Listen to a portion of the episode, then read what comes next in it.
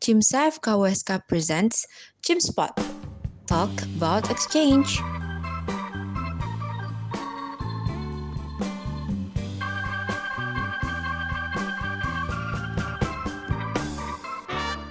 Greetings Cimsa, selamat datang di podcast pertama dari salah satu rangkaian dari event Cimsa kita, Exchange the World, atau yang biasa kita sebut ETW. Gimana nih kabarnya? Udah pada mulai offline atau masih di rumah aja nih?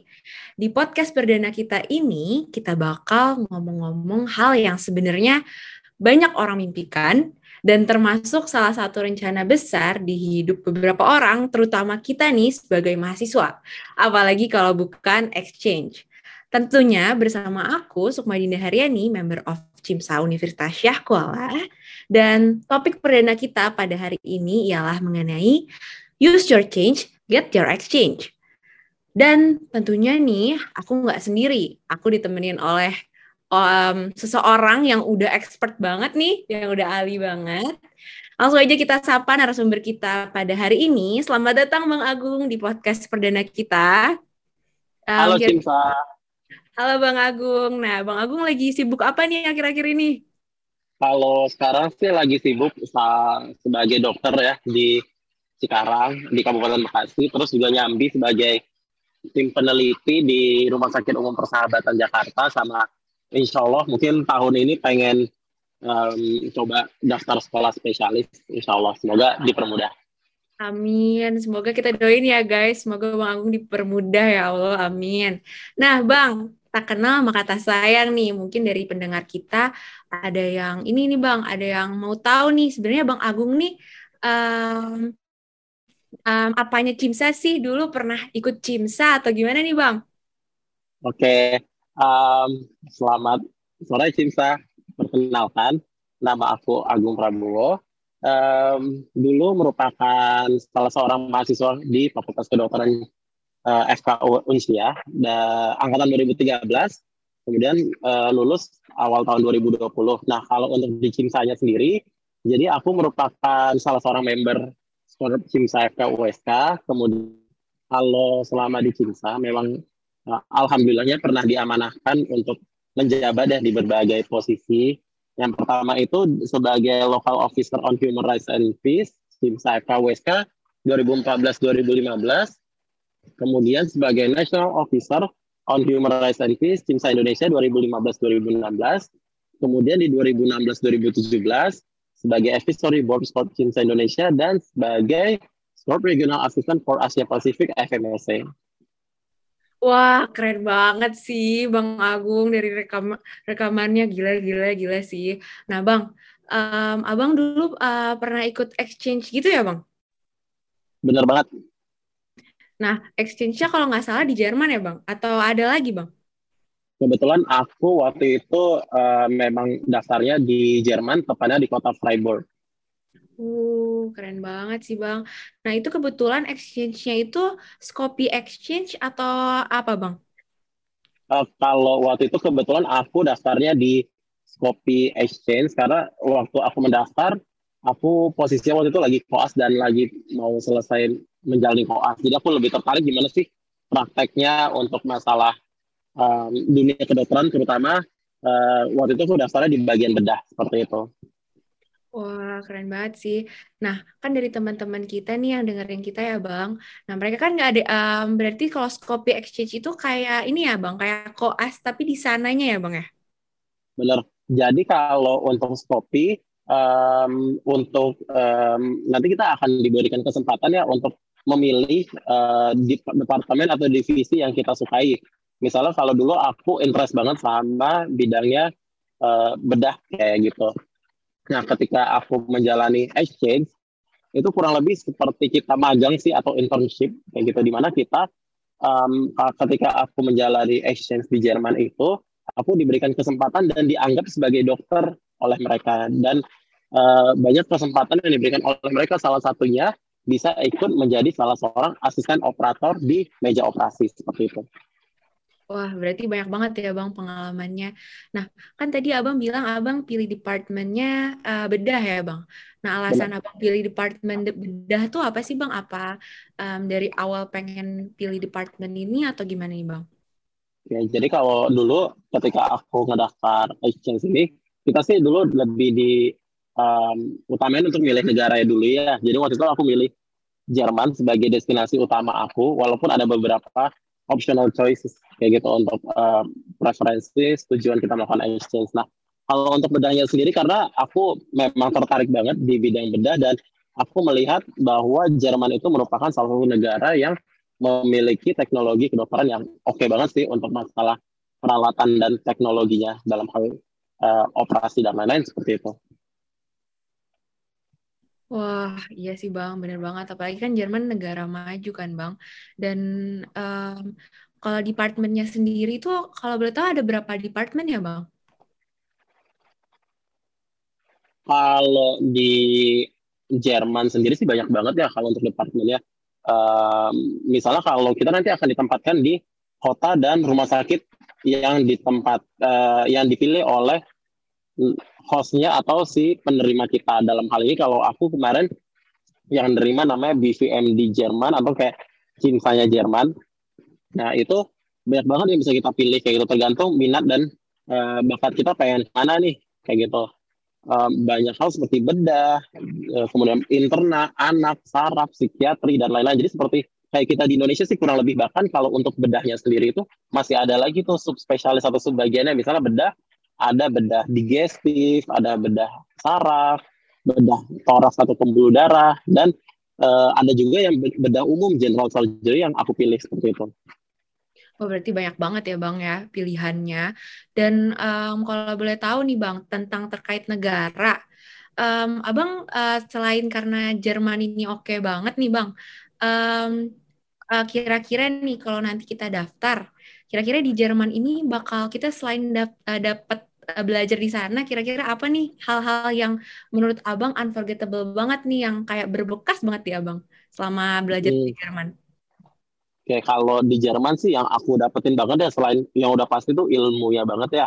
Um, karena tadi seperti yang udah kita mention itu kayak teknologi itu kayak super oke okay deh kalau di Jerman. Terus apalagi yang lain itu kayak budayanya. Jadi kebetulan waktu aku exchange, aku ngambil periode di bulan Desember sampai Januari 2019 sampai Januari 2020. Itu kebetulan banget lagi winter season di Europe dan aku dapat kesempatan bisa ngejalanin Natal yang kayak mungkin teman-teman bisa lihat di TV ya yang ada pohon Natal, ada Christmas market atau um, dinner pada saat Natal dan lain-lain itu bisa aku dapetin sih dan aku juga bisa belajar budaya-budaya yang ada di Jerman seperti itu.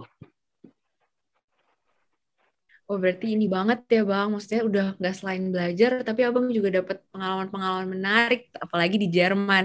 Nah bang, ter terkait tadi penempatan yang abang bilang, itu tuh um, per rumah sakit atau per hostnya itu satu orang atau gimana nih bang?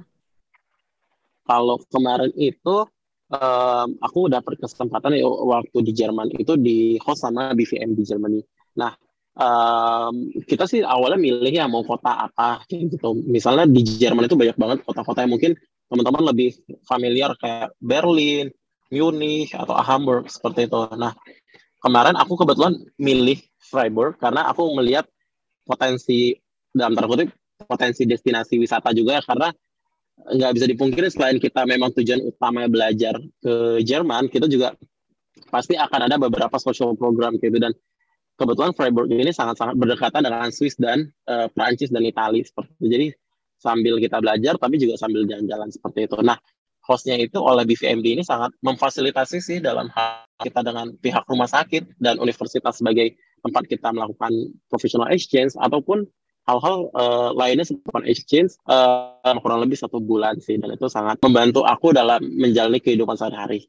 Akomodasi um, tempat tinggalnya itu beragam ya bang? Jadi kalau untuk um, akomodasi itu tergantung banget ya sama negara dan host yang kita dapat kayak gitu. Kebetulan aku dapat yang model diberikan apartemen uh, share living. Jadi kebetulan di apartemen aku tinggal itu ada sema, se apa ya kalau kita bilang tuh seorang uh, tenaga medis health worker di Jerman yang uh, bisa membantu aku untuk beradaptasi selama tinggal di Jerman. Nah, ada juga pengalaman teman-teman aku yang dapat semacam dormitory atau misalnya dapat uh, tinggal bersama orang tua asuh di rumah seperti itu. Jadi balik lagi ke apa namanya kesepakatan ataupun mungkin kerjasama yang dijalani oleh cost kita itu dan nanti kalau teman-teman udah daftar di exchange ini baik itu research exchange ataupun professional exchange itu nanti di web page-nya IFMS teman-teman bisa lihat bagaimana sih akomodasinya kayak gitu walaupun mungkin not exact 100% tapi kita dapat gambaran nih kira-kira akomodasi yang akan kita dapatkan selama tinggal di negara itu seperti apa.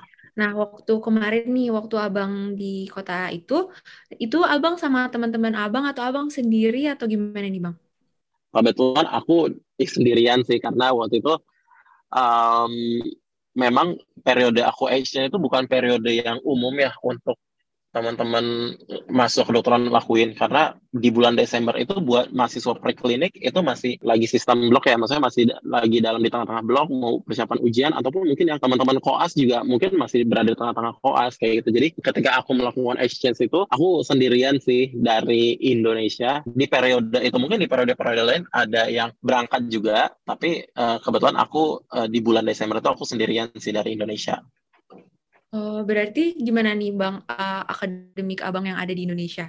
Apakah dipospon dulu atau gimana nih Bang waktu Abang exchange? Kalau aku sih kemarin kebetulan memang ada uh, enaknya kita daftar exchange di Cinta ini kita punya privilege untuk mengatur jadwal selama dua tahun sih. Aku nggak tahu apakah sekarang sistemnya masih sama atau enggak. Aku rasa masih sama ya. Jadi dulu aku daftarnya itu in the middle of my koas. Jadi aku daftar ketika aku masih koas, tapi aku berangkatnya setelah aku selesai UKM PPD kayak gitu. Jadi ketika aku nunggu pengumuman UKM PPD dan menunggu sumpah dokter aku mengisi waktu aku yang kosong. Jadi kan kalau kita nanti teman-teman yang setelah menjalani UKM PPD itu ada periode kosong tuh. Kayak dari UKM PPD sampai pengumuman hasilnya itu ada kurang lebih sekitar ya 2 sampai tiga minggu. Kemudian dari ketika kita lulus sampai kita sumpah dokter mungkin ada sekitar sebulan lagi. Jadi ada waktu yang sebenarnya kosong banget dan bisa dimanfaatin untuk hal-hal positif salah satunya melakukan exchange seperti itu. Wah keren banget sih Bang, apalagi kita bisa ngatur ya, apalagi kalau misalnya kita daftarnya dari CIMSA. Nah Bang, ke, uh, waktu Abang di Jerman sana, kira-kira ada nggak sih Bang kayak abang uh, culture shock atau kayak ada culture-culture yang mungkin kayak wah membu jadi membuka pikiran abang atau gimana nih bang mungkin bisa diceritain nih bang oke okay.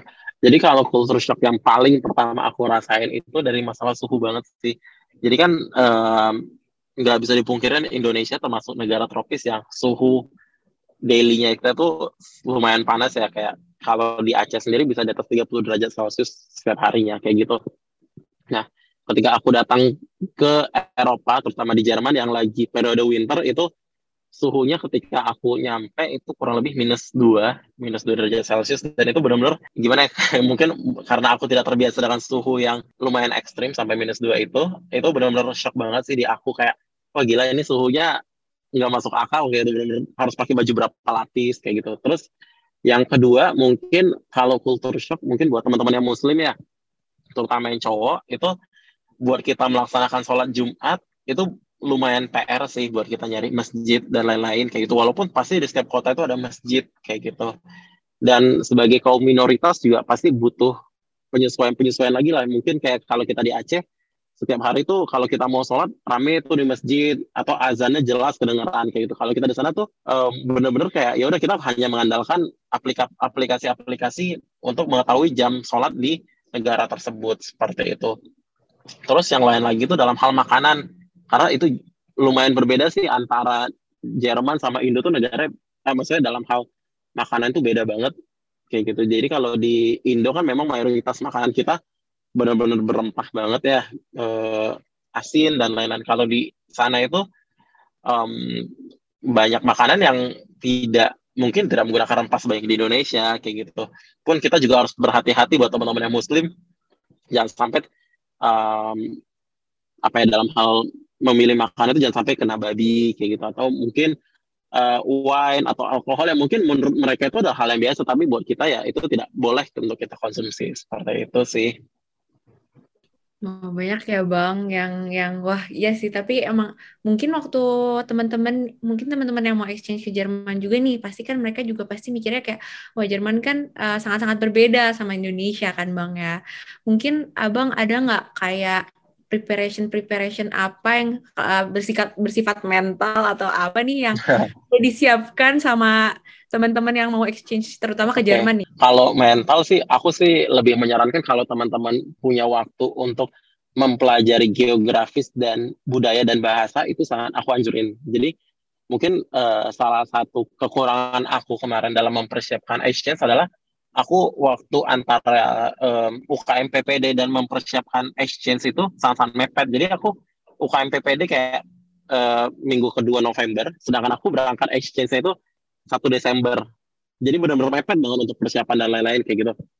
Nah, um, teman-teman gak usah khawatir kalau misalnya, oh aku nggak bisa bahasa Jerman, oh aku nggak uh, lancar nih bahasa Jermannya, nggak apa-apa uh, selama teman-teman pede dan yakin untuk bisa berbahasa Inggris itu akan sangat membantu teman-teman kayak gitu. Oh juga selama di Jerman yang aku alami adalah dalam hal berbahasa ketika aku menggunakan grammar yang benar-benar padat, benar-benar grammar yang sesuai teori kadang uh, beberapa orang Jerman itu juga kadang bingung kayak gitu. Jadi yang penting kita yakin aja pede aja dengan vocabulary kita, dengan sentences kita bahwa uh, apa yang mau kita sampaikan itu bisa dipahami oleh uh, orang Jerman itu. Kemudian kalaupun teman-teman nggak bisa bahasa Jerman, eh, apa namanya yang penting kalau teman-teman yang terutama hal apa yang Muslim ya harus tahu tuh bahasa Jermannya apa babi misalnya, oh bahasa Jermannya alkohol apa. Jadi teman-teman bisa tahu nih ketika ada orang yang mengucapkan kata itu dalam hal makanan, teman-teman bisa menghindarinya kayak gitu.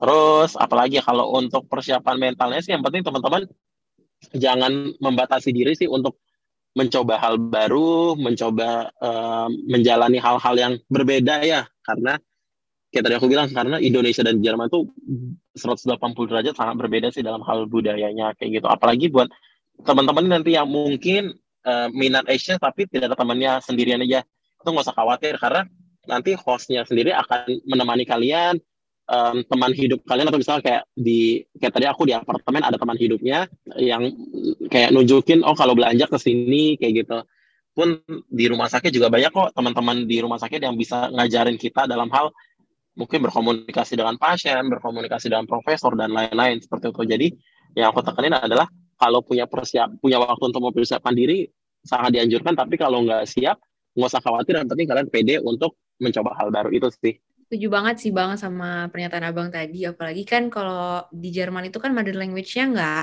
nggak bahasa Inggris ya bang ya? Masih uh, bahasa Jerman. Jadi kayak sama-sama kita dan yang penting kita pede nggak sih bang kuncinya? Benar banget. Benar banget. Karena apalagi kalau aku kemarin di kota Freiburg itu memang kota yang mayoritas sih geriatrik ya atau lansia. Jadi um, kalau di Jerman itu orang-orang tuanya masih banyak yang nggak bisa bahasa Inggris kayak gitu. Tapi seiringnya berjalannya waktu, ketika aku banyak bersosialisasi dengan orang-orang yang mungkin seumuran dengan aku, aku juga banyak having time dengan uh, hostnya, itu juga sambil belajar bahasa Jerman, sambil belajar budaya-budaya mereka gitu. Jadi sambil praktek aja kayak gitu. dan itu seru sih menurutku. Iya sih bang, apalagi kan abang maksudnya kita nggak dilepas gitu aja ya bang berarti di sana bakal ada host yang mendampingi kita, mendampingi kita juga ya bang ya? Benar banget itu nggak usah khawatir sih. Even kayak uh, mereka nggak bisa ngedampingin 24 jam uh, setiap hari itu kayak kalian nggak usah khawatir karena kontak-kontakan itu akan selalu berjalan. Kalian mau kayak kemarin tuh uh, aku mau misalnya shopping kayak itu mau belanja buat oleh-oleh mereka ngar ngarahin kayak oh, oh coba kamu ke toko yang ini oh coba kamu ke uh, bagian ini atau kayak kalau kita di Indonesia kayak coba kamu ke kelurahan ini deh kayaknya banyak deh yang jual itu di situ. Jadi mereka even nggak bisa nemenin kita tapi akan always trying to provide uh, apa ya setiap informasi yang kita butuhin kayak gitu. Jadi nggak usah khawatir sih. Oke bang. Nah Sukmo mau balik lagi nih ke pembahasan kita yang tadi mengenai um, uh, penempatan mekanismenya di sana nih bang kan tadi kan abang bilang tadi abang dapat departemennya uh, abang uh, maunya departemen departemen yang general surgery ya bang ya nah Betul. ini tuh mekanismenya tuh kayak gimana sih bang kan kalau di Indo tuh kayak ada per per stase maksudnya kayak apakah ada SKS-nya ataukah bagaimana sih bang sebenarnya mekanisme pembelajaran di sana tuh?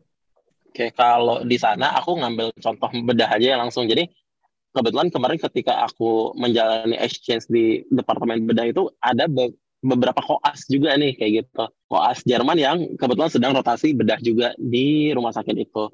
Nah e, hal yang aku tangkap adalah mereka ketika menjalani koas itu mereka memiliki inisiatif yang luar biasa sih. Dan menurut aku patut dicontoh. Ketika misalnya kalau oh misalnya si A hari ini kamu tugasnya di ruangan ya. Oh si B di kamar operasi. Oh si C misalnya di poli misalnya Nah, ketika si A udah selesai nih dia di, di ruangan udah selesai tugasnya, sebenarnya sih sah-sah aja ya kalau dia mau pulang tapi kadang dia justru kayak oh coba deh kita hubungin dokter A nih kita belajar yuk tentang USG abdomen misalnya. Oh misalnya kalau di di kamar operasi ini kita udah selesai nih kita ke mana ya? Oh kita bantu yang di ruangan kayak gitu. Jadi um, di sana itu sih yang aku tangkap mereka menjalani kehidupan sehari-hari itu um, bener-bener ya udah gue memang pengen belajar datang ke rumah sakit gue pengen belajar gue pengen cari ilmu gue pengen ngerawat pasien kayak gitu. Nah balik lagi nih kalau ke sistem pembelajarannya. Kalau sistem pembelajaran di sana itu kita setiap pagi itu sebelum mulai kegiatan ya kita setiap pagi itu ronde pasien. Jadi kita kurang lebih jam sekitar setengah delapan pagi itu kita ngumpul bersama dokter-dokter spesialis kita uh, visit ke beberapa pasien nih kayak gitu. Nah setelah itu uh, sekitar jam 8 kita masuk ke uh, diskusi atau kalau kita sih mungkin kalau di kampus lebih uh, familiar dengan istilah morning report ya kayak gitu. Jadi kita duduk diskusi bareng-bareng mengenai rencana operasi atau misalnya permasalahan-permasalahan yang didapat selama kurang lebih setengah jam. Nanti setengah sembilan baru kita pencak tuh ke ruangan yang tadi aku bilang kayak gitu. Nah, terus kalau di Jerman itu mereka sistemnya koasnya itu satu bagian itu bisa kurang lebih tiga bulan, tiga bulan, tiga bulan kayak gitu. Nah, kita kan kalau untuk exchange ini kurang lebih selama sebulan doang ya. Jadi selama sebulan itu kita mengikuti rotasi mereka, kadang di ruangan, kadang di kamar operasi, kadang di poli dan lain-lain seperti itu. Dan itu tadi yang aku bilang mereka menuntut kita inisiatif banget sih untuk terus nge-push diri kita buat ayo dong kamu mau kamu jauh-jauh ke Jerman nih mau belajar apa kayak gitu kita nganggapnya tuh kamu udah tahu kayak gitu kalau kamu gak nanya kita nggak akan dan tanda kutip kita nggak akan nyuapin ilmu ke lu. Jadi lu harus aktif nanya ke kita gitu sih Sukma. Oh gitu ya bang. Berarti kita juga harus ini ya harus harus nggak malu-malu harus mau speak up ya sih bang? Kalau misalnya kayak gitu nggak boleh bener malu banget. Bener banget. Itu pengalaman aku banget sih. Jadi kurang lebih selama seminggu kan aku masih adaptasi banget ya di rumah sakit itu. Nah ada momen di mana ketika aku langsung ditempatin jadi kayak asisten operator uh, operasi gitu Nah, itu aku nggak tahu mau nanya apa karena aku juga bingung mau ngap mau ngapain kayak gitu karena itu jadi waktu itu operasinya itu uh, kolesistektomi ya. Jadi kayak kita angkat batu empedu kayak gitu uh, uh, angkat kantong empedu maaf angkat angkat, angkat kantong empedu menggunakan laparoskopik menggunakan uh, kayak semacam kamera gitu. Nah itu aku jujur selama aku koas aku belum punya pengalaman itu menjadi asisten operator kayak gitu. Nah tiba-tiba aku langsung ditempatin buat jadi navigator dalam tanda kutip kayak aku yang megang kameranya nih aku yang ngasih pandangan ke mereka kayak oh uh, ini loh yang harus dipotong oh ini loh yang harus disayat kayak gitu.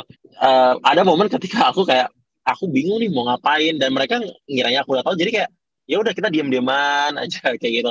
Nah ketika aku ngerasa oh aku harus nanya nih. Nah di situ baru baru mereka tuh kayak oh iya ini anatominya tuh kayak gini-gini oh ini yang harus disayat oh penyakitnya ini kayak gitu. Jadi semakin kita aktif, semakin mereka mau ngajarin kita pun aku yakin gak cuman di bedah atau di Jerman, aku yakin di semua negara di semua bagian akan seperti itu sih Sukma. Baik Bang, nah uh, bicara tentang adaptasi nih ya Bang ya, kan tadi Abang udah cerita nih waktu awal-awal Abang ngerasanya uh, mungkin masih harus adaptasi lagi.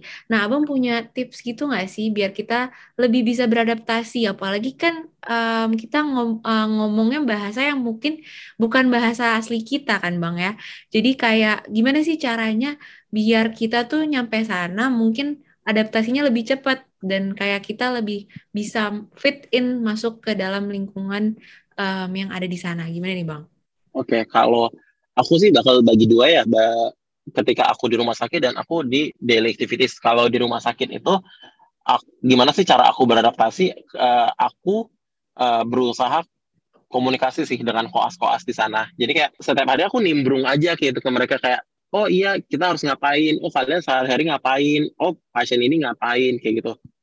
Nah, walaupun mereka mayoritas menggunakan bahasa Jerman, tapi tidak menutup kemungkinan kok mereka berbahasa Inggris dengan kita kayak gitu. Jadi um, kalau aku sih selama di sana aku berusaha uh, masuk ke dalam circle mereka gitu, baik dalam hal uh, merawat pasien, dalam hal ya let's say dalam hal makan, dalam hal daily activity dan lain-lain. Aku berusaha masuk ke circle mereka kayak gitu. Ketika aku membaur dengan mereka, ketika aku memahami nih gimana sih uh, alur kerja mereka, gimana sih sifat-sifat mereka. Nah, itu akan membuat aku merasa lebih nyaman kayak gitu. Nah, yang udah pasti adalah kalian nggak boleh close minded sih. Jangan misalnya kayak, oh gue selama di Indonesia tuh kayak gini, kayak gitu. oh gue nggak bisa nih kayak gini gue di Indonesia nggak pernah kayak gini nah, itu menurut gue sih nggak nggak boleh sih jadi kayak kita datang nih ke negara yang memang tujuan kita yang memang kita pilih dari awal kita harus berani nih ngebuka diri kita untuk menerima budaya-budaya atau mungkin sistem-sistem kerja yang selama ini tidak familiar dengan kita kayak gitu. Nah, itu secara tidak langsung ketika aku bisa dekat dengan koas-koas ini, aku juga dibantu untuk berkomunikasi dengan profesor-profesor ataupun supervisor aku yang ada di rumah sakit dan itu sangat membantu aku untuk mempelajari ilmu baru, mendapatkan pengalaman-pengalaman baru dalam hal operasi ataupun kasus-kasus bedah kayak gitu. Nah, kalau itu kalau di rumah sakit, kalau di daily activities aku selalu menyempatkan diri ketika aku pulang dari rumah sakit, aku uh, kayak ya kayak exploring Freiburg ya. Jadi nama kotaku Freiburg. Uh, aku kita pulang dari rumah sakit jam 4 sore setiap hari. Nah, aku selalu menyempatkan diri misalnya aku sampai ke tengah kota itu setengah lima. Kebetulan rumah sakit aku itu lokasinya itu kayak benar-benar di pinggir kota Freiburg kayak gitu. Nah, um, ketika aku sudah sampai pusat kota aku strolling around aja. Jadi kayak aku datang ke uh, department store mereka atau misalnya aku ngeliat-ngeliat restoran mereka coba-coba restoran mereka kayak gitu. Mau tahu kelanjutannya? Stay tune terus ya di Chimspot. Talk About Exchange